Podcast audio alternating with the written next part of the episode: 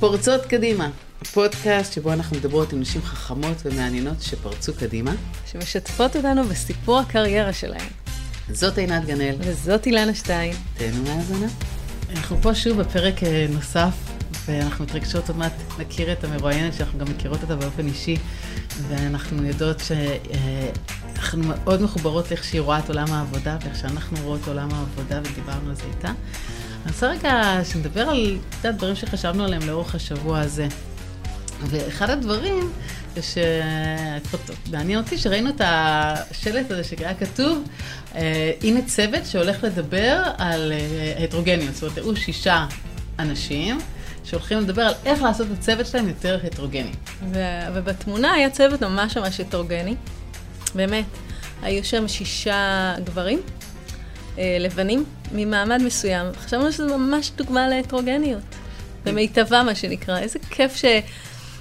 שאני לא יודעת מי פרסם את זה, אני כבר לא זוכרת את העיתון, שבאמת חשבו על זה, שאם אנחנו מדברים על הטרוגניות, אז שיהיה לנו תמונה של באמת אנשים הטרוגניים. שאף אחד זה לא... אני חושבת שבזה זה יסתכם, איזה יופי. כן, אני חושבת שזה מה שמרתק, שזה לא הדליק לאף אחד את הנורה האדומה הזאת, שהם ראו את התמונה, זאת אומרת, לאף אחד במערכת. כן, אנחנו ראינו את זה כי מישהי אה, פרסמה את זה. מי שפרסמה את זה זה עירית חומשי. כל הכבוד למי שפרסמה את זה, אה, פרסמו את זה בפייסבוק, כי אנחנו, כי בתוך המערכת עצמה לא הרגישו שיש פה איזושהי אה, סתירה בין הכותרת לבין התמונה. לגמרי, וגם מה שהיה, גם ציפיתי לזה בתגובות, וכמובן התגובות האלה עלו, זה שהיו הרבה גברים שהסבירו שלא הבנו את הכותרת, ושהם לא דיברו על הטרוגניות מבחינת מגדר, דיברו על הטרוגניות מבחינת תחומי עיסוק.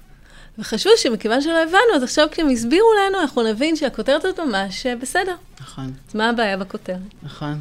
אנחנו מאוד אוהבות שעושות לנו, אה, עושים לנו הסגברה, כן. וזה קלאסי הסגברה. ואני חושבת שמה שעוד היה מעניין זה שראינו איזושהי כתבה שאומרת ש... אה, שב-AI, אפרופו הטרוגניות, גם אין הטרוגניות בתמונות, כי אם מחפשים, אפילו נגיד את המילה מדען, אז יהיה מדען ולא מדענית ב-80% מהמקרים. במיוחד באנגלית שאין שם מדען ומדענית. בדיוק. אז, אז יהיה ב-80% מהמקרים, ורק 20% מהמקרים תהיה תמונה של אישה. וכמה זה משפיע על המציאות, במיוחד עם הבינה המלאכותית הזאת, יותר ויותר תהיה דומיננטית בחיים שלנו, אז במקום ללכת קדימה, יכול להיות שזה יהיה עוד כלי שלוקח אותנו אחורה, וכביכול עוד כלי אובייקטיבי וניטרלי. כי הרי זה לא באמת בן אדם, אז אין לו הטיות, אז אי אפשר להגיד, טוב, הוא, הוא שוביניסט, או הוא לא מבין, הוא לא פמיניסט. אי אפשר להגיד את זה. ניטרלי, אלה עובדות בפני עצמן. תראה, אותה בינה מלאכותית סוקרת הפרסומים, ואז היא רואה שצוות אוטרוגני נראה ככה. אז גם היא, בהחלט, כמו שאנחנו יודעות, אה, בינה מלאכותית מתבססת על אה, מידע קיים. הרבה דברים נוספים שהיא עושה, כמובן, שהיא מייצרת גם מידע שלא קיים וגם מציעה לפעמים, אבל, אה, אבל לגמרי היא מבססת על מידע קיים, ולכן יש כל כך הרבה כוח למידע הזה. זאת אומרת שכשעיתון או איזשהו גוף, יש לכם אחריות. אתם מפרסמים, אומרים, זה צוות הטרוגני, תחשבו רגע. אוקיי? Okay, תעשו איזושהי חשיבה, האם ככה נראה צוות הטרוגני? בסדר, אז הסוג שלכם, אז אולי אפילו היה בכותרת, למרות שזה פחות... Uh, כותרתי, פחות טיזר, אבל לכתוב צוות הטרוגני מבחינת uh, תחומי המקצוע. אוקיי, אז אולי, למרות שאני יודעת שזה פוגע בכותרת, אבל כן, כן לעשות משהו מאוד מאוד אקטיבי, להבין איך דברים נראים וכמה השפעה יש לזה, גם מבחינת הבינה המלאכותית, גם מבחינת אנשים שקוראים, והרבה פעמים אומרים לנו, מה את מתקטננת? Mm-hmm. זאת אומרת, בטח לנשים שכמונו, שעובדות בתחומים ש, של, של פמיניזם ו, ונשים וקריירה, אז אומרים לנו, מה אתם מתקטננים? זה לא מה שהוא התכוון. מה אתם מתקטננים? אז בכנס הזה יש אישה אחת ועשר דוברים. למה אתם כל הזמן עסוקות ב, בלספור הזה? ו- ואני אומרת שיש לזה המון ערך. המון ערך לנראות, המון ערך לשינוי של השפה. השפה יוצרת מציאות. השפה אחר כך יוצרת גם את המודעות לדבר הזה, וגם עצם זה ששמים את המשקפיים, שאני ממש לא רואה בהם קטנוניות, איזשהו משקפיים שבו אומרים, רגע, תסתכלו רגע על העולם, אנחנו עוד לא שם, יש פה, יש פה הבדלים, יש פה דברים שצריך לעבוד עליהם, בואו קודם כל נראה אותם. נכון. אז אה, טוב, אז תכף נראה את הדברים דרך העיניים של אלירז. אה, ויאללה, בואו נשמע מה, מה יש לספר לנו. בוקר טוב, היום זה בוקר, אז בוקר טוב לעינת ובוקר טוב לאלירז. בוקר טוב. כן, היום איתנו אלירז שור, שהיא כבר כמה שנים טובות בתחומי ה-HR בכל מיני, מגוון תחומים. אז uh, תספרי לנו עלייך, ואחרי זה אנחנו נצלול לנושאים שמעניינים אותנו עוד יותר. אה, אז אה, בוקר טוב, מאוד מרגש להיות פה. אה, אז אכן, אני כבר תשע שנים, אפשר להגיד, בתחומים שונים של HR, השמה, גיוס, sourcing, ובשלוש שנים האחרונות יותר בתחומים של מערכות מידע, ניתוח נתונים, שיפור וייעול תהליכים, המעגלים האלה שבין המערכת ואיך היא משפיעה, איך היא מנהלת את המציאות, איך היא משפיעה את המציאות ואיך מוציאים ממנה את המידע. ובנוסף, מרצה מייעצת בנושאים של קריירה, עבודה ו... ועוד, מה שצריך. אה, אבל זה בעצם אה, קריירה שנייה, שלישית שלי. אה, לפני כן עבדתי מעל עשור ב... בחינוך פורמלי, בלתי פורמלי, אני גם מורה לעברית בהכשרתי, יש לי תואר שני בספרות עברית, אז כן, עברתי כל מיני, אז לפחות שני מעברי קריירה משמעותיים, איך שאני סופרת את זה, יש כאלה שיספרו יותר. כן, ואחת הסיבות גם שמגניב לנו לראיין אותך פה זה שאת חובבת פודקאסטים, ולמעשה גם עבדת בתחום של רדיו, אז אה, בכלל סגירת מעגל מבחינתנו שעבדת בזה, ועכשיו את מרואיינת אצלנו. אה, כן, אני לא יודעת מתי... הסלב הראשונה שלנו. וואו. לא יודעת מתי הפעם האחרונה שהייתי בתוך אולפן, זה מאוד נחמד. אה, כן, עבדתי ברדיו עוד לפני שהמציאו את המונח פודקאסט, dating myself here, אה, אבל כן, נחמד. ובתור מאזינה, מאזינה כבדה מאוד של פודקאסטים מכל סוג. כן, אז את יודעת שפורצות קדימה אנחנו מתעסקות בנושא של נשים וקריירה והמשחק הארגוני, והייתי רוצה לדעת אם היה איזשהו רגע בקריירה שאמרת, וואו, עכשיו אני מבינה על מה הן מדברות, או על נושא של נשים וקריירה, פתאום ככה עלה לך מול העיניים, וזה אמרת, רגע, זה כבר לא נושא כל כך שקוף, הוא נמצא כאן, נוכח. Um, אני מרגישה ש, שגם אני מתעסקת בנושא נשים וקריירה כבר uh, הרבה מאוד שנים, ואנחנו מכירות uh, תקופה, אבל uh, אני חושבת שהיה לי יחסית לא מזמן רגע של אהה מומנט שהיכה בי עד כמה יש הבדל.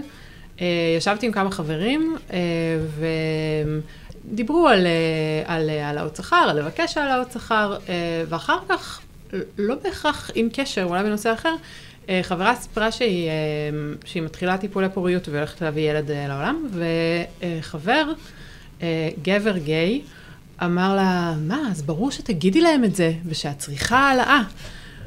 ואנחנו שתינו הסתכלנו עליו, אתה רציני? באיזה עולם אתה חי? וואו. עכשיו, הייתי אומרת שמדובר בבן אדם הזוי, אבל אותה חברה אמרה שהיא שמעה את אותו משפט בדיוק מחבר גבר גיי אחר. אני מציינת ששניהם גייז, כי אני לא יודעת, אולי סטריטים שנשואים לנשים קצת יותר זה, אבל אולי גם לא. Uh, ופשוט אמרתי, וואו, איזה מטורף זה לחשוב שזה דבר שאת יכולה להגיד, ובזכותו ייתנו לך. אני חושבת שאחד מהדבר אפילו... מה, כן, אם הייתי רוצה לקנות בית, אז הייתי כאילו אומר, אלה המטרות שלי. זה, זה פשוט הימם אותי, זה היה דבר מדהים לחשוב עליו, ו... והם כזה אומרים, מה, מה זאת אומרת, כולם יוצאות ל... לחופשות לידה אצלנו, כולם יולדות כל הזמן. אמרתי, כן, ואני יכולה להבטיח לך שאף אחת מהנשים שילדו עכשיו מסביבך לא סיפרה למנהל או המנהלת שלה שהיא בהיריון שנייה לפני הרגע שהיא הייתה ממש חייבת, בין אם חוקית ובין אם uh, בנסיבות שלה. אז לחשוב שלהגיד שאת נכנסת לתהליך ותגידי את זה, זה פשוט היה מדהים והראה לי כמה התפיסה היא שונה. לא, למיטב ידיעתי לא. זה הכי מעניין. כי מבחינתו זה כמו להגיד, אני הולך לקנות בית, זאת אומרת, אני אצטרך הכנסה יותר גדולה, אתם צריכים להבין אותי, ולכן מן הראוי שתשלמו לי יותר. וזה כל כך תפיסה אחרת, כי אף אישה לא אומרת, אוקיי, יהיו לי יותר הוצאות, ולכן אתם צריכים לשלם יותר, אה, ולכן אני באיזשהו מקום... הרבה פעמים זה יוצא להפך, אני אהיה עובדת שפחות תוכל להשקיע, ולכן אני אצניע את זה, וזה בכלל לא עלה על דעתו, להפך, הוא אומר, אני עובדת שצריכה להרוויח יותר. זה הבדל. יותר נכון שהרבה נשים שנגיד הן בטיפולי פוריות, או אפילו בכל איזושהי מצוקה, אז הן בעצם נגיד אומרות, אני אוריד את המשרה ל-80 אחוז, כדי שאני, אם אני צריך לצאת, או אם אני צריך לצאת, זה לא תהיה בעיה. להפך, הן מורידות לעצמן את השכר מראש. אז זה מדהים האמירה הזאת. וואו, זה לא שמעתי וזה קצת מדכא, אבל נכון. uh, מה שהסברתי לו באותו רגע זה, כאילו, הוא באמת לא הבין למה. Uh, אמרתי לו, א', אישה לא, תג, לא תגיד את זה, כי ישר יחשדו בה שהיא הולכת uh, לתרום פחות, אבל גם... כאילו בתכנון הארגוני של מדובר בעובדת שמתישהו עכשיו תיעלם, אנחנו רוצים להשקיע ולתת את הכסף הזה למי שהוא או היא שנשארים פה לאורך זמן, או אה, זה רק כיוון אחד של איך לחשוב על זה, יש כל כך הרבה סיבות לא להגיד את זה בעיניי או בעינינו. אה, כמה שזה עצוב, הלוואי וזה, הלוואי וזה היה עולם, אני רוצה לחיות בעולם הזה. ממש. מדהים. זה מעניין, כי הרבה פעמים אנחנו חושבות שהשיחות האלה כל כך חשובות, כי אם אנחנו לא מנהלות אותן, אז אותו בחור היה בטוח, ש... זאת אומרת, שהוא לא בכלל מבין את הסוגיה הזאת, אבל הוא חושב שהוא כן מבין אותה. ואם אנחנו לא רגע עושות את השיחות האלה, באמת, על קפה, בצורה מאוד נעימה, לא בקטע עכשיו דידקטי, אפרופו שבאת מעולמות החינוך, אז לא בקטע פדגוגי שעכשיו אנחנו מרצות, אז פתאום הם כן יכולים להגיד, אוקיי, אני, אני רגע צריך לחשוב על זה עוד פעם. ואם אנחנו לא מנהלות את השיחות האלה אף פעם, אז, אז השינוי תודעה לא קורה. מצד אחד. מצד שני, גם עבורנו, אנשים או כל מיני שחקניות ושחקנים בתוך המשחק הזה, יש משהו בשיחות האלה שגם מראים לנו כל מיני זוויות ראייה, ופתאום אני אומרת, רגע, אולי הדרך שבה התנהלתי, אולי, אולי הסתכלתי על זה לא נכון, או אולי הייתי יכולה לעשות את זה אחרת, אולי אני יכולה ללמוד משהו מהשחקן שיושב לידי, למרות שכמו שאמרת, כיוון שנושא של נשים וקריירה זה לא נושא שנולד אצלך היום, אלא הרבה מאוד שנים, אז את כבר יודעת את כל ההטיות ואת כל האילוצים ואת כל החסמים שיש בתוך הדבר הזה, שהוא עדיין לא. שזה מעניין מאוד. ממש.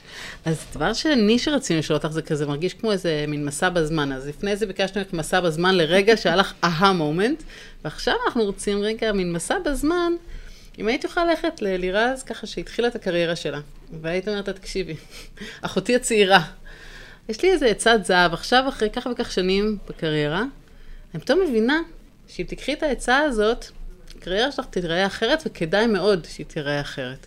אז מה הייתה כזאת עצת הזהב שלך? אומרת, תקשיבי, אחותי הקטנה. Um, הייתי אומרת שכסף זה חשוב, וש... חשוב ללכת למקום שאת מרוויחה בו היטב. אמרתם כבר שהתחלתי את הלא קריירה, עוד לפני הקריירה שלי אה, בגלי צה"ל, זה אומר שיצאתי לעולם עם מקצוע ביד, העבודות שלי אחרי הצבא לא היו במלצרות, הן היו בעבודות, אה, אה, בדוברות, בטלוויזיה. אז כן, יחסית הרווחתי שכר שהיה אז, בטח בשביל חיילת משוחררת, סבבה ומעלה. אני כן זוכרת שבתואר שני הלכתי להתראיין באיזושהי עמותה. והפגזתי בציפיות שכר, שאלו אותי כמה אני רוצה, אמרתי סכום, אמרתי מקסימום יגידו לי, מקסימום ייתנו לי פחות. אה, ואחת ממי שראיינו אותי אחרי שנים אמרה לי, כן, אמרנו, וואו, אוקיי. אבל אחר כך איכשהו משהו שם מתמסמס, למדתי מדעי הרוח, אה, הלכתי לעשות תעודת הוראה, כי מה יש לעשות עם תואר בספרות, חוץ מעוד תואר בספרות ולהיות מורה. אה, ובבית גדלתי בבית שבו לא דיברו הרבה על כסף, כמעט בכלל. זה לא היה שיקול, אה, לא שלחו אותי אה, להיות אה, רופאה או מהנדסת. אימא שלי תמיד אמרה לי, כל עוד את מתפרנסת, תעשי מה שכיף לך, וזה באמת מה שעשיתי, עבדתי בהדרכת קבוצות ובהנחיית שליחים ובשש עבודות במהלך התואר הראשון, וגרתי אצל ההורים, והתפרנסתי, ו... ולא ידעתי מה אני רוצה לעשות כשאני אהיה גדולה, ואמרתי, כל עוד זה איכשהו מסתדר, אז סבבה. אה, ו, וגם תמיד פנו אליי להתייעץ איתי על כל מיני דברים עוד לפני שזה היה בטייטל שלי, ו, ובתואר ראשון באמת עשיתי, והייתי אומרת לאנשים, בתואר ראשון תעשו מה שכיף לכם, תעשו, כי אחר כך תדאגו. ואחרי שנים עבדתי בתוכנית שמביאה צעירים טכנולוגיים מהעולם, משלבת אותם בהייטק בארץ. הייתה אחר כך תוכנית שעשינו תוכנית הסבה, בוטקאמפ, אה, ושם פגשתי אנשים שהיו צעירים ממני כבר אז, בלא יודעת, 7, 8, 10 שנים. אמ, ואני, התפקיד שהיה למצוא להם עבודה, והעבודות שמצאתי להם, מיד אחרי האוניברסיטה, הם הרוויחו כפול מהמשכורת שלי בעמותה שעבדתי בה. אירוני. וזה, כן. ובאיזשהו שלב אמרה לי, אני מכירה תוכנית שעושה הכשרה ל... אבל באותו רגע ידעתי להגיד, אני לא רוצה לכתוב קוד כל היום, זה לא הדבר שאני רוצה, אני מוצאת סיפוק. בסוף זה גם היה אחד השיקולים לעבור צד ולעבור לתוך חברת הייטק. אה, מעבר שהיה קשה ולקח זמן וכולי. אה, וגם שם, היום אני אומרת, ואני במשאבי אנוש, שזה עדיין סוג של תחתית שרשרת המזון מבחינת שכר, בואו נדבר על זה, כי זה מקצוע של נשים. או, או לא, אבל כן. אמ, אז כן, עכשיו, בתקופה שעבדתי בתוכנית הזאת של, אה, שפתאום פגשתי מהנדסים ופתאום ראיתי מה זה הייטק, אמרתי לכל מי ששאל, אם את יכולה, תלמדי הנדסה. אם יש לך את היכולת הפיזית לשבת ולכתוב קוד כל היום, חד משמעית אל תלכי לעשות שום דבר אחר, חוץ מפיתוח תוכנה או הנדסת חשמל. אמ, מדהים. היום אני חושבת שזה איפשהו באמצע, אבל בסוף, כן, השורה התחתונה היא, כסף זה חשוב, תעשי מה שאת אוהבת. אבל תעשי גם כסף. שזה יהיה אחד השיקולים שלך. כן. ולא הבלעדי, אבל איך לקחת אותו בחשבון. וזה מעניין, כי אני גם גדלתי ככה, ואולי גם את, וגם אני עשיתי בגלל זה תואר בהיסטוריה כללית ויהדות, ואני זוכרת שגם כולם אמרו לי, טוב, אז את בטח תהיי מורה, כי גם מה יש לך לעשות עם זה? ואיך שידעתי שאני לא אהיה, אבל באמת גם לא ידעתי מה, מה אני כן. אה, ואני חושבת שגם בגלל זה, אה, כשהסתכלתי על אנשים אחרים, לא יכולה להגיד לך חד משמעית שעשיתי סקר, אבל כן הייתה הרגשה שגברים יותר אה, לקחו את השיקול הזה, זאת אומרת, הם כן הסתכלו ואמרו, אוקיי, אבל אני לוקח גם את זה, כמה אני אשתכר, מה אני ארוויח, זה, זה ישתלם לי, לא ישתלם לי, בנוסף למעניין לי, לא מעניין לי. אבל כמעט אף חברה שלי לא נראה לי חשבה על כסף. זה גם משהו שאנחנו לא בהכרח מעודדות לעשות. זאת אומרת, בתור, גדלתי, ב, גדלתי בחברת דתית, למדתי בבית ספר לבנות. אני לא לגמרי שמתי לב למסר הזה באותו זמן, חלק מהחברות שלי שמו לב, או שקצת באיחור, אבל כן היו אצלנו מגמות, כאילו לא באמת עודדו אותנו ללכת לדבר הזה, זאת אומרת, בתור אנשים מצופה ממך לעשות משהו שהוא מיטיב עם החברה, או לעבוד בעמותה, וכשאת בתוך עולם העמותות, אז מצפים ממך לעבוד בשכר רעב, כי הרי אנחנו עושים משהו טוב, זה למען העולם, זה לא למען... לא, זה חשוב גם שאני ארוויח כסף, ואם אני ארוויח היטב, אז אני אהיה טובה בעבודה שלי, בין השאר. ואני חושבת שלגברים יש הרבה יותר לגיטימציה מגיל אפס. לעשות, או לא רק לגיטימציה, גם ציפייה מהעולם, אתה אמור להיות המפרנס, אתה אמור לקחת בחשבון את איך תתפרנס ותפרנס אחרים. ובתור אישה, למרות שגדלתי במקום שהוא יחסית ליברלי, פלורליסטי, נדבר אחר כך על אימא שלי שהיא אשת קריירה והיא מודל, ועדיין משהו בדברים ששקעו אצלי, הם, זה, זה לא היה הדבר הראשון, או אפילו החמישי הוא הדבר שצריך לקחת בחשבון. מעניין, אנחנו לא דיברנו על זה קודם, אבל אני באתי ממש מאותו רקע. ו... ובדיוק כשאילנה דיברה על זה שלא דיברו איתה בבית על נושא של כסף, רציתי להגיד שגם לא רק אמרו לי, תעשי מה שאת אוהבת, אלא תעשי משהו שיש בו עם שליחות. משהו שמביא טוב לעולם. לגמרי. משהו כזה אידיאליסטי. זה מאוד, ואני זוכרת ממש שיחה של לפני, לדעתי, 20 שנה. ניהלתי אימא שלי, אמרתי לה, את מדהימה, היא גם אשת קריירה בעצמה, והיא גם באמת, היינו שלוש בנות בבית, אז כזה היה חינוך אפילו לפמיניזם, בחברה שהיא, כמו שאמרת, גדלתי ברקע דתי, מאוד ליברלית, אבל היה גם חינוך של אידיאליזם. אמרתי לה, את חינכת אותי לא טוב. זאת אומרת, בסדר גמור אידיאליזם, אבל אין הרבה מה לעשות איתו, בסופו של דבר צריך גם כסף, וזה באמת היה משהו לא מדובר, אבל מאוד עניין אותי, כי אנחנו שלוש בנות, וזו שיחה שאולי אני אעשה עם חברי ילדות שלי, עם מה עם הבנים? כי הבנים גדלו גם באווירה ברקע דתי, הלכו לישיבות, גם היה מאוד נושא של תרומה לחברה, אבל רוב הבנים שאני מכירה, ועכשיו הם גברים, הם כולם במקצועות מאוד מאוד מכניסים, מביאים הרבה כסף לעולם, מה שנקרא. אז זה מעניין. אז אצלנו שניים משלושה אחים שלי הם עובדי ציבור, וואו, והם גם יותר באידיאלים מבכסף. אבל כן, אני חושבת, לגבי מה שאמרת על השליחות, אני יכולה להגיד שממש גם בש... בשלוש, עברתי תפקיד לפני שלוש שנים, עד עכשיו, זאת אומרת, כשעשיתי את המעבר מהחינוך ועמותות לתוך ההייטק, עוד הייתי בתפקיד מגייסת. אז היה את המקום הזה של, אני נותנת לאנשים את צ'אנס חייהם, עבדתי גם עם עולים, אני נותנת להם את העבודה הראשונה שלהם בארץ, היה שם את המקום הזה של, יש איזה, איזה, איזה ערך נוסף. וכשעברתי לתפקיד הנוכחי שלי, היה שם איזה רגע של... הייתי צריכה להצדיק לעצמי, הייתי ממש צריכה להגיד, זה בסדר מבחינתי שאני עושה דבר שהוא בסוף משפר לארבעה אנשים בצוות את הארבעה קליקים שהם עושים היום, או משפר את הדבר הזה בקצת. אני לא עושה משהו שמשנה את העולם, אני לא עושה משהו שמציל לאף אחד או שנותן למישהו הזדמנות, וזה בסדר. ואם אני לומדת כל יום, ואם מעניין לי, ואם אני מתפתחת, אני אישית, זה בסדר מבחינתי, בשלב הזה בחיי לפחות, שזה הכל. וזה היה לא מובן מאליו. אני מאוד מבינה, וזה היה נכון למהלך הקריירה שלי, וגם עשיתי מעגל, כי בסופו של דבר, כשהקמנו את פורצות קדימה, הרגשתי שאני חייבת שוב את השליחות ואת המשמעות. והבנתי שזה מה שאני יועצת ארגונית הרבה מאוד שנים. והבנתי שלמרות שייעוץ ארגוני יש בו, כן, את יודעת, אפשר מאוד להצדיק אותו, כי אני כאילו משפרת וכולי, אבל עדיין זה מאוד מאוד בתוך ה... תהליכים והאפקטיביות, וכאילו באיזה שלב את אומרת, אוקיי, מה, מה אני מביאה לעולם? ואז החיבור באמת עם אילנה, אז עשיתי איזשהו מעגל, אבל עדיין, כשהתחברנו, הבנו שאנחנו לא רוצות להיות עמותה, אלא עסק חברתי, וזה אחת הסיבות. ההבנה הזאת ש, שבסופו של דבר שליחות, משמעות, אבל אנחנו גם רוצות uh, להרוויח עבור הערך שאנחנו מביאות. נכון, ומההתחלה, כשחשבנו איך לבנות את זה, כן היה לנו את השיקול הזה של איך אנחנו בונות ככה שזה יהיה רווחי. ואיזו חברה אחרת שפגשתי, היא אמרה שהרבה נשים שפותחות איזשהו עסק, או באמת משהו, אפילו לפעמים עמותות, אבל לא רק, זה יכול להיות גם עסק קטן, הן לא עושות את זה. הן לא אומרות, אוקיי, רק באמת מה שמעניין אותי, הכיוון שאני רוצה. ואנחנו ידענו, למשל במקרה שלנו, שאנחנו פונות לארגונים ולאו דווקא נשים פרטיות, כי זה יהיה יותר נכון, גם ברמת ההשפעה, לנו שני אלמנטים, אלמנט של הכסף, אבל גם אלמנט של ההשפעה. שפונות לארגונים, זה יש יותר סיכוי ל... להגיע לאיזושהי תפוצה, אבל גם זה יותר יהיה רווחי, לפחות בתור התחלה, מאשר לפנות לנשים אחת-אחת למצוא אותן. אז uh, אני חושבת שהצלחנו בשניהם. אז איפה את פוגשת את הנושא הזה של נשים וכסף בקריירה? Uh, וואו. Um, בתור מגייסת יצא לי לפגוש אותו הרבה, כי הייתי השיחה הראשונה uh, עם, עם מועמדות ומועמדים בכניסה למקום עבודה, ו, uh, וממש בשיחת הטלפון הראשונה אני שואלת uh, ציפיות שכר. ויצא לי, אני תוהה האם היה גבר שאמר לי את זה, אולי, בודד, אולי בודדים, אבל נשים היו עשרות. שלא ידעו להגיד לי את ציפיות השכר שלהם, והתחילו להתפתל, ואמרו לי, אני לא יודעת, או מה אתם מציעים, או לא חשבתי על זה, או אה, כל מיני כאלה.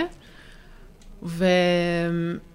ובשלב הזה הייתי אומרת, אה, אם היה לי טווח, אז, אה, אז הייתי משתפת בטווח, כי אני לא חושבת שזה בהכרח המשחק הנכון, אה, המשחק הזה הידוע בין חברות המועמדים. אמ, אבל הייתי אומרת להם, אני שמה שנייה בצד את הכובע שלי כמגייסת, אה, ומנהלות שלי שמעו את זה, את השיחה הזאת, כאילו דיברתי על זה איתם גם, אני שמה בצד רגע את הכובע שלי כמגייסת, בואי נדבר רגע על זה שאת צריכה שתהיה לך תשובה.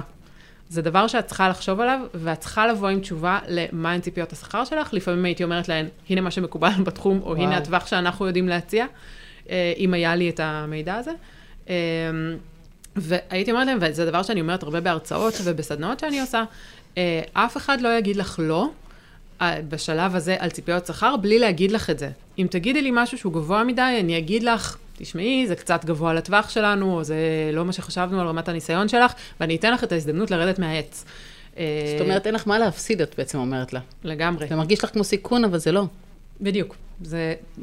תגידי משהו. עכשיו, אני אומרת, היה שלב גם שהייתי אומרת, תגידי סכום ולא טווח, היום אני לא זה, או הייתי אומרת, אם את מרגישה לא בנוח, תגידי טווח, או תגידי סכום ותגידי, אני מוכנה להתגמש, אבל אז גם הייתי מנחה אותם, תחשבי על הסכום שאת, אה, שאת רוצה לחיות ממנו, או שאת רוצה להרוויח, ותגידי קצת יותר, ויהיה בסדר, כי גם בדרך, כי, כי יכול להיות שינסו לעשות איתך משא ומתן, זה כבר אני אומרת בסדנות, לא נראה לי שהייתי נכנס לפרטים האלה עם מועמדות שלי, כי אני לא רוצה לחשוף את כל הפרטים, אבל היום כשהן מתייעצות איתי, או כשאני עושה סדנות בחוץ, אני אגיד, תגידי סכום, אה, תגידי סכום יותר גבוה ממה שאת רוצה, מקסימום תקבלי.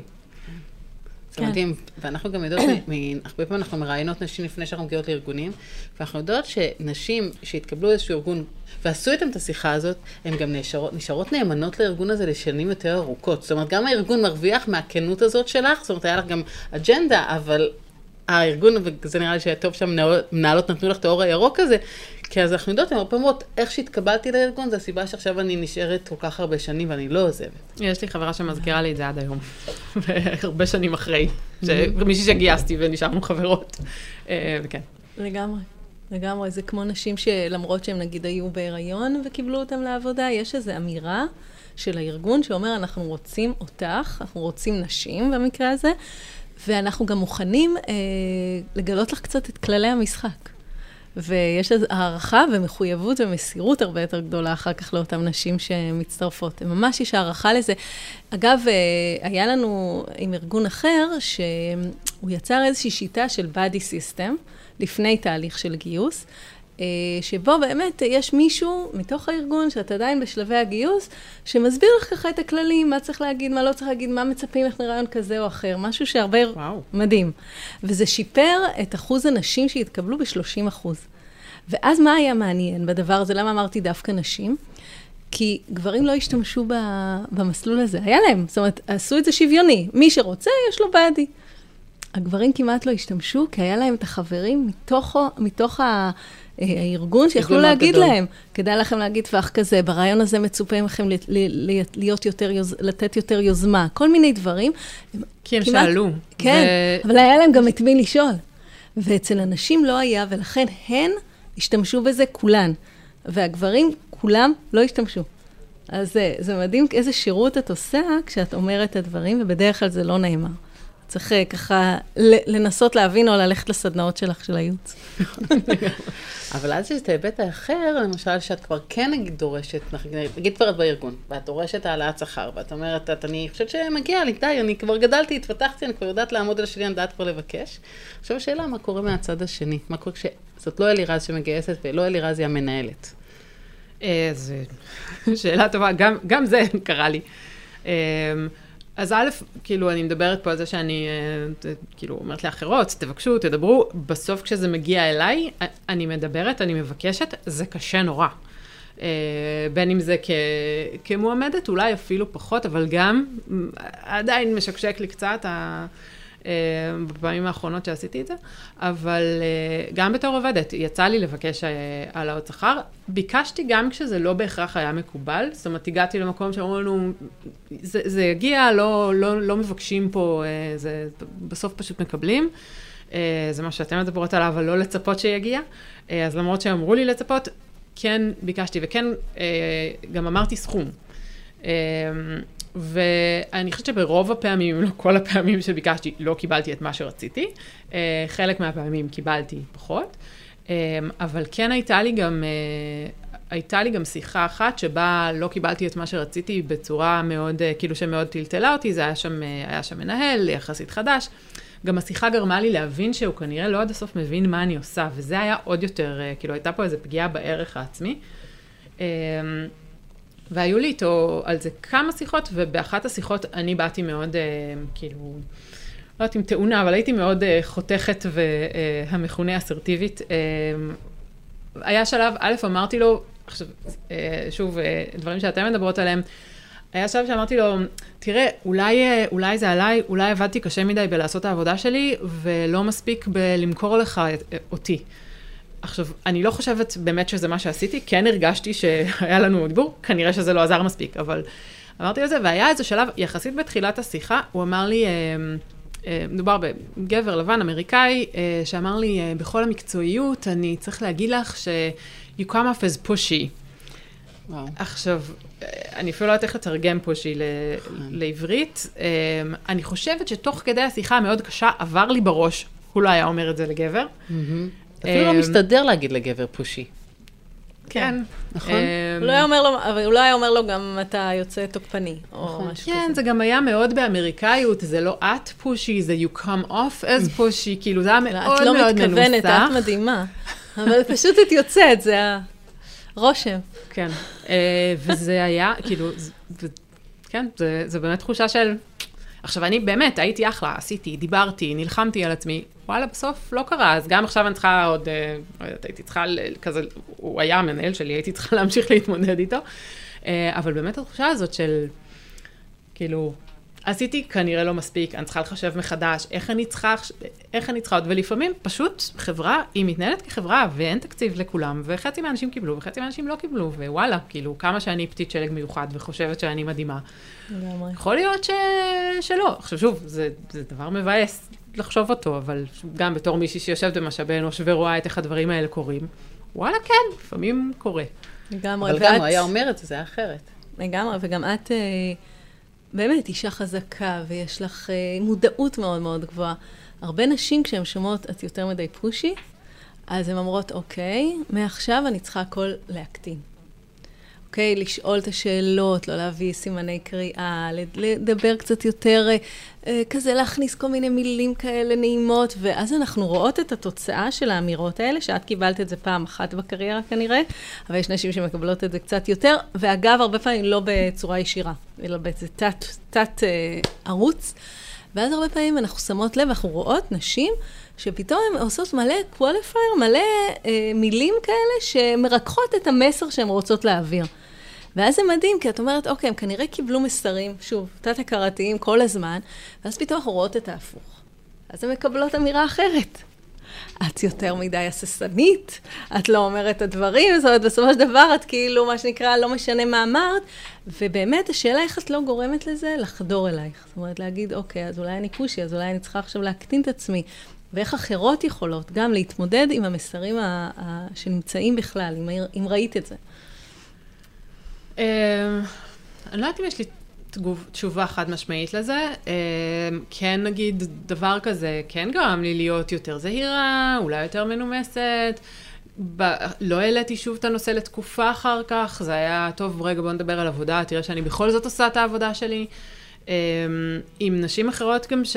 שדיברתי איתן, א', אני, חברה בדיוק אמרה לי את זה על נושא אחר, אני מאוד מאוד משתפת. זאת אומרת, קרה לי משהו קשה, מבאס, אני מספרת אותו להמון אנשים, כי ככה אני. אז, אז סיפרתי לחברות, אז התמרמרנו ביחד, אז כולם אמרו לי, וואי, איזה, איזה מבאס ואיזה לא צודק. אמ, אז גם יש בזה את הדבר של וואלה, אבל, אבל דיברתי, אבל אמרתי, אבל אני, אני גאה בעצמי שעשיתי את כל הדברים האלה למען עצמי. אה, ביקשתי, נכנסתי בו באיזושהי רמה, כאילו יצאתי מהשיחה הזאת בתחושת וואלה, כאילו עשיתי פה משהו. מה היו ההשלכות של זה אחר כך? נתמודד. אה, אבל אני חושבת שבאמת לדבר עם אחרות, כן לקבל איזה, לא יודעת אם אישור, אבל אה, מה שאמרת עכשיו, בסוף כאילו אנשים, אנחנו מחפשות אישור. אה, כן. בנות ברית, זה ממש ממש עוזר, מאוד. אנחנו מאוד ממליצות על זה, ו... וזה גם באמת uh, מעניין וממש ממש חשוב לי שגם את וגם אחרות, לא, הרבה פעמים הנטייה שלנו באמת לקחת כמה צעדים אחורה על אמירה כזאת ועל אמירות אחרות. וחלק מהעניין של להיות במודעות, להבין, אוקיי, אני עשיתי פה מה שגבר עושה, או משהו מישהו אחר עושה, לא עשיתי פה שום דבר לא תקין, וזה נכון לי להמשיך ככה, בתוך המשחק הזה, אה, ולא ללכת אחורה, כי זה מה שאנחנו עושות הרבה פעמים. אני חושבת שיש משהו, אני כאילו, בכלל, בשיח, בכלל בשיחה איתכם, יש לי תמיד את הדבר הזה של כאילו להגיד, אה, אנחנו נשים, כאילו, להכליל, אנחנו כל הזמן בהכללות על נשים, אבל מה לעשות, ואני לא רוצה להכליל, אבל כן, יש משהו ב... ההתנהלות היא תמיד לחשב עשרה צעדים קדימה, להסתכל קדימה. עכשיו, גם בגלל האופי שלי וגם בגלל התפקיד שלי, אני מאוד מכירה את איך ארגונים עובדים, בין אם זה הארגון שלי, בין אם זה ארגונים אחרים.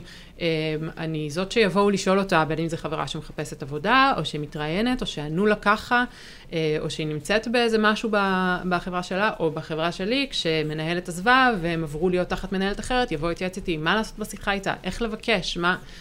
אז... אז יש משהו ב, באמת בלהסתכל המון צעדים קדימה, אה, שלפעמים יכול להיות שגם כאילו נושך אותי בחזרה. גם אני, בגלל שאני יושבת במשאבי אנוש, אני יודעת איך דברים עובדים, אני יודעת שהעלאות קורות פעם או פעמיים בשנה גג. אה, יכול להיות שגבר היה בא לבקש שוב ולבקש שוב, ובעוד חודשיים ובעוד שלושה, כי וואלה, הוא יבקש. יכול להיות שגם אישה תעשה את זה, אני לא יודעת. אמ, אבל אצלי זה גם הדבר הזה, וגם שבסוף אני מכירה ארגונים, אני מכירה, לפעמים הידע הזה הוא כן. רק גורם לי לחשוב על יותר ויותר משתנים. לפעמים זה באמת יעזור לי, כי אני יודעת נכון. להגיד איך כל אחד יגיב.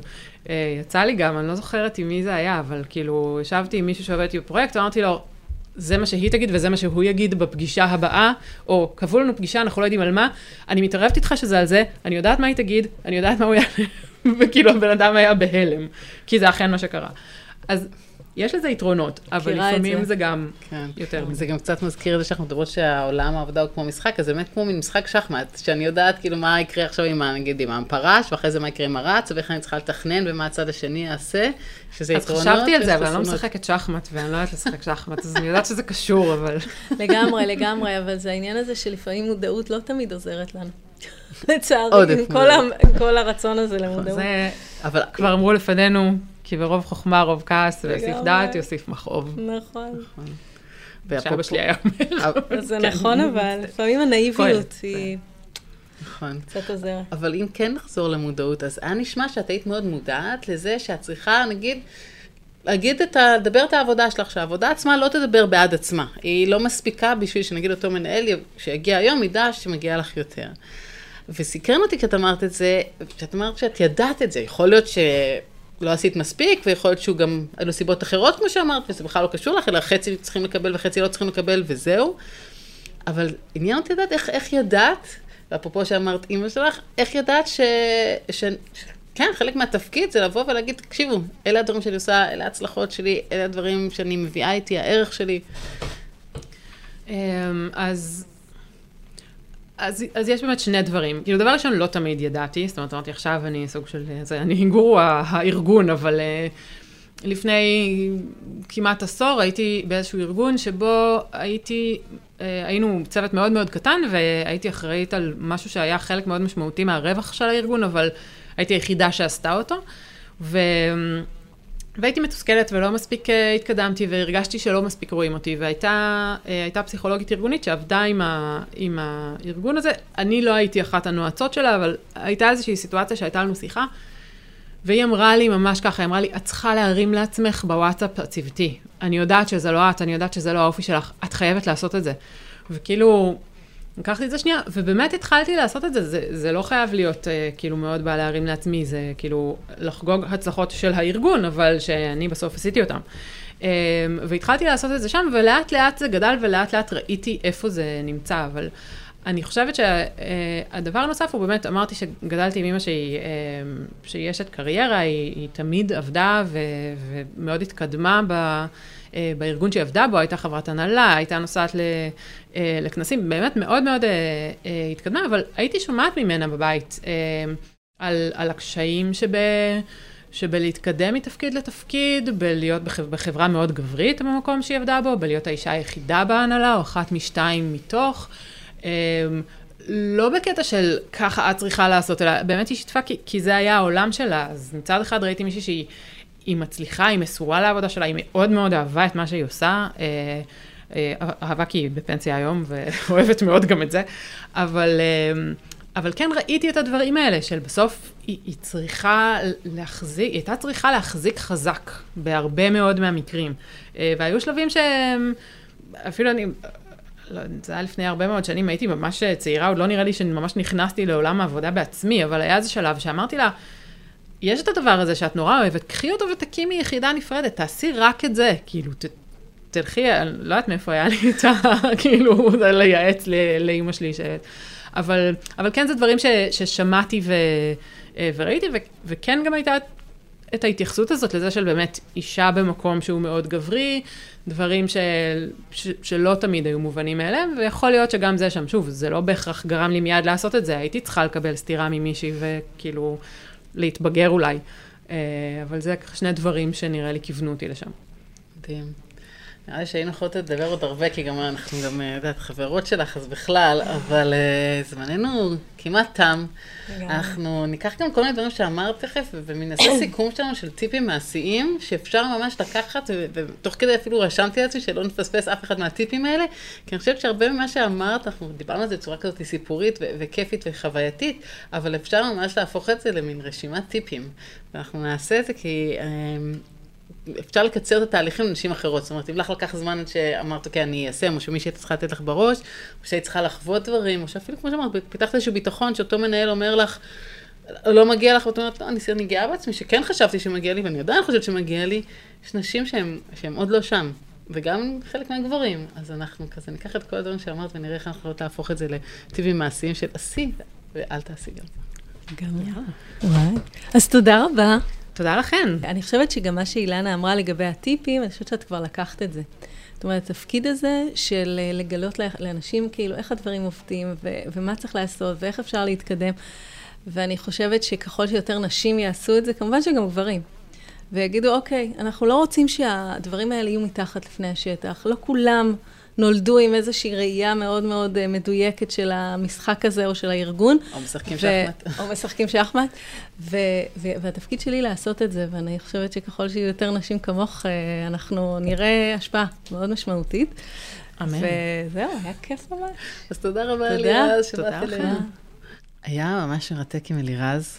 היה לנו את הלא מעט שיחות בעבר. לא חשבנו אחרת. בדיוק, אנחנו יודעות מי. ג'ינג'ית עם אופי. נכון.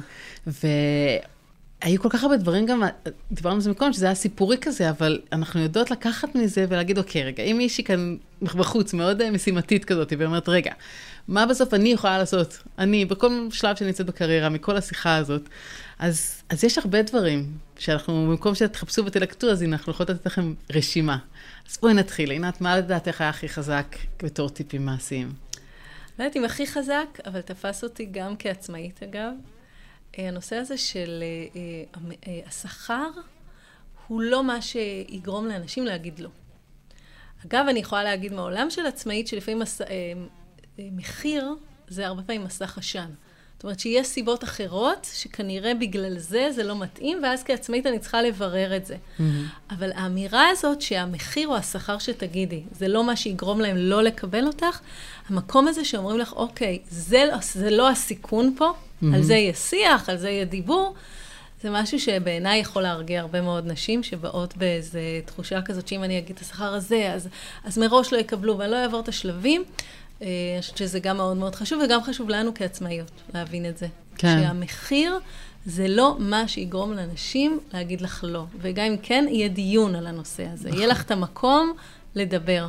ולכן נורא נורא חשוב להגיד את המחיר. כן, אנחנו הרבה פעמים, אה, לא שאנחנו תמיד מצליחות במשאים ומתנים לא תמיד אנחנו מקבלות מה שאנחנו רוצות, וזה גם מביא אותנו לטיפ אחר שהיא אמרה, שאם אני מגיעה לרעיון עבודה, ואני צריכה עכשיו לחשוב מה הציפיות השכר שלי, אז גם לבדוק מה קורה בשוק, והיא אמרה שבתור מגייס לפעמים הייתה אומרת להם, אלה הטווחים המקובלים, לא תמיד הם עשו את השיעורי בית האלה מראש, אז קודם כל לעשות את השיעורי בית האלה. ואז גם לדעת שזה בסדר להגיד עוד יותר גבוה ממה שאמרו, כשיהיה לך מקום למשא ומתן, שזה בכלל, נשים הרבה פעמים, זה נשמע להם כל כך יותר גבוה ממה שהם חשבו לבקש, שהדלתא הזאת כבר נראית להם ענקית. אז עוד אחרי זה להוסיף לזה עוד סכום מסוים מעבר, זה כבר, הרבה נשים לא עושות את זה, ובעצם זה מה שצריך לעשות, בשביל בסך הכל ליישר את המגרש ולהיות כמו המקבילים. בדרך כלל זה מקבילים גברים ולא רק מקבילות, אז זה גם נראה לי משהו חשוב לעשות, שזה לא קל הרבה פעמים. ממש לא, ממש לא. אה, ושוב, אנחנו יודעות שאנחנו מדברות בהכללות. יש גם גברים. שיגיעו ולא יגידו את הטווח שכר ולא יגידו את השכר. אה, בהחלט. אז אנחנו, אם אנחנו נשנה את הטרמינולוגיה, אז זה שחקנים טובים ופחות טובים במשחק, או שחקניות טובות ופחות טובות במשחק. ולכן לפעמים מישהו צריך ללמד אותנו את כללי המשחק. אני חושבת שזה מה שבעצם עשתה פה לירז, שהיא אמרה, אוקיי, זה הכללים, אני יודעת אותם גם כמישהי שמאוד מודעת, אבל גם כמישהי שנמצאת בעולם משאבי האנוש.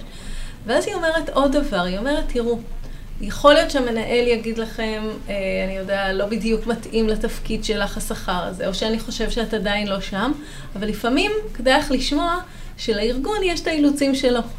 ושלפעמים הוא נותן, אה, מחלק חצי-חצי, או לפעמים יש לו איזה סכום מסוים שהוא החליט לתת לאנשים מסוימים, וזה לא אומר משהו על הערך שלך. והרבה פעמים נשים, או שחקנים ושחקניות פחות טובים, אומרים, אוקיי, אז כנראה שאני לא עושה מספיק, או שהערך שלי לא עובר פה בארגון, ואולי אפילו תסכול של מי, מה, לא מזהים את כל מה שנתתי, את כל הערך הזה, ואז גם איזושהי תחושה של אה, קיפוח. וכל התחושות האלה הן מאוד מאוד לא בונות. לנושא של העלאת שכר ושיחות כאלה. שם אתה צריך לבוא מאוד מאוד ברור, או את צריכה לבוא, לגבי מה הערך שלך. ואז החוזקה, וגם בשביל זה צריך מישהו שככה יגיד לך את הדברים האלה, וזה גם מה שאלירז עשתה, זה להבין, אוקיי, הוא אמר את זה, כנראה יש לו שיקולים אחרים, זה לא אומר נכון. משהו על הערך שלי, אני לא אקח עכשיו צעד אחורה, וזה טיפ בעיניי ממש ממש חשוב. גם היא דיברה על השכר, אנחנו יודעות מנשים, גם באה הרי מישהי אחת למשל, שבאה אלינו לייעוץ. והיא לאו דווקא רצתה, השכר לא היה דבר דומיננטי, היא רצתה את הקידום, היא רצתה לנהל אנשים לעומת התפקיד שהיא עשתה לפני כן. והיא הכינה את הקרקע, ואז הגיעה לאותה שיחה מיוחדת ודיברה, ואמרו לה לא. והיא אמרה, התקשרה אחרי זה להגיד לנו, אמרו לי את הלא, זה היה מאוד קשה, כי אני מאוד רציתי, אבל פעם ראשונה בחיים ששמעתי את הלא ולא לקחתי אותו אישית. כי עכשיו אני מבינה שיש פה משחק, ויכול להיות שיש שם איזה שהם אינטרסים לצד השני במשחק שאני לא מודעת אליהם, וזה לא אישית נגדי, זה לא שאני לא מספיק טובה, או שחושבים שאני לא מספיק טובה, וממש פעם ראשונה, והיא... הרבה, נגיד 20 שנה לפחות בעולם הקריירה, שהיא הבינה את זה, ושזה שינה לה גם את הכל, ולמה זה גם לנו חשוב כטיפ? כי זה משנה את הפעם הבאה, היא תבקש שוב, כי יש כאלה שהם כל כך, אפילו אני אגיד את המילה, נעלבו ונפגעו, שהם לא יבקשו עוד פעם, כי הם לא ירצו לחוות שוב את הפגיעה הזאת. ואז הן לא מבקשות ואנחנו נתקעות במקום. אז זה כן לבקש וכן להבין, כמו שאמרת, שיקולים הם לא תמיד רק, כמו שאמרה, הנפתית שלג מיוחד, אבל זה לא רק אני בסיפור הזה, אז יכול להיות שיש עוד סיפור, עוד סיבות חוץ מזה. לגמרי, לגמרי, אני... מדהים. אז אני חושבת שבסך הכל אה, זה ככה הטיפים שקיבלנו מאלירז, אולי יש לנו עוד טיפ אחד או שניים. אה, שאנחנו ככה נסכם את ה... כן, אז אני חושבת שעוד משהו אחד שהיה כחוט השני, זה איזשהו מקום, גם להיות גאה בהישגים שלך, אבל שזה לא מספיק. צריכה ליחצן אותם ולדבר אותם. היא סיפרה שלפני אותה שיחה של העלאת שכר, היא... היא ידעה שהיא הכינה את השטח, שהיא דיברה, כי הייתה איזה מישהי שכבר יעצה לה את זה איזה עשור קודם, שזה מה שצריך לעשות, והיא אפילו אמרה לה את המשפט הזה, גם אם זה לא באופי שלך. אנחנו מאוד מאמינות שהרבה נשים אומרות, זה לא באופי שלי, אבל ההרצאות שלנו והסדנאות שלנו וכל המחקרים שלנו מראים שזה, אם נעשה הכללה, זה לא באופי של הרבה מאוד נשים. ולכן זה לא עניין בדיוק של אופי. זה יותר עניין של איזושהי נטייה, של איזשהו דפוס. אז הרבה נשים אין להם את הנטייה הזאת ללכת לעשות את עצמם יחסי ציבור. אז זה לא אומר שעכשיו הן צריכות לשנות את האופי, אלא שהן צריכות ללמוד, ללמוד לעשות את זה, וזה כמו ללמוד איזשהו כלל של משחק. והיא אמרה, לפעמים אפשר גם לדבר על ההישגים של הארגון, ואיך את תרמת להישגים של הארגון, ולפעמים זה איזושהי דרך שיותר קלה לחלק מהאנשים לעשות ככה את ה... את ה אני אגיד את המילה הגסה הזאת, את היחסי ציבור לעצמך, שזה נשמע עוד יותר קשה, אבל אפשר להשתמש גם במילה המרוככת יותר, שאנחנו משתמשות בה, שזה נראות.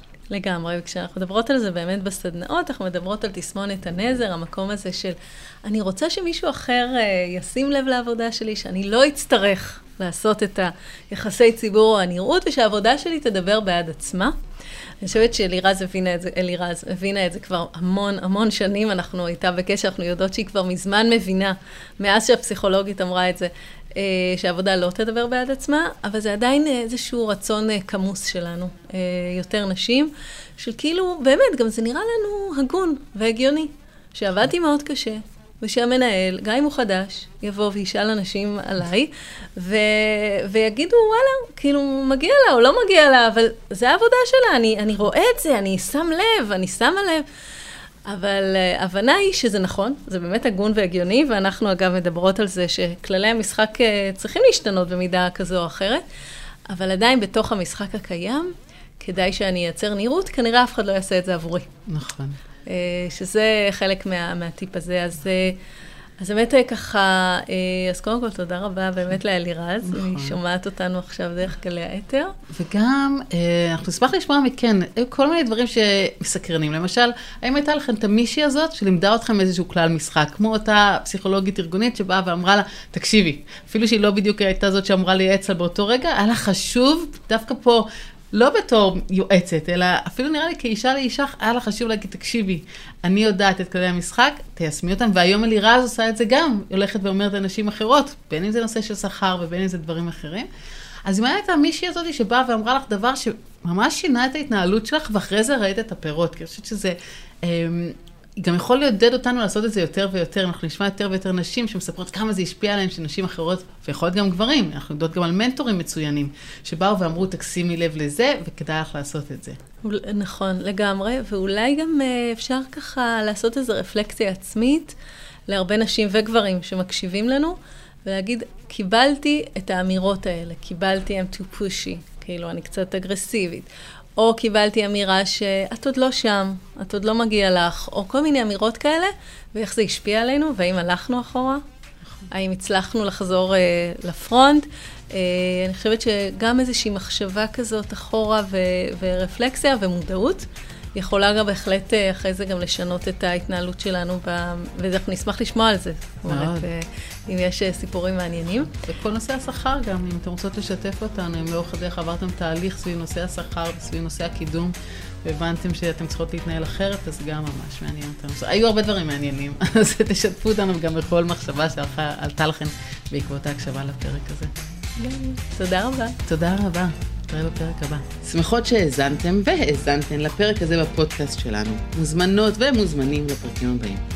אז כדי שזה יקרה ותוכלו להקשיב לנו, אז אתם כמובן מוזמנות ומוזמנים לעשות subscribe, אה, מה שנקרא ללחוץ על הכפתור האדום.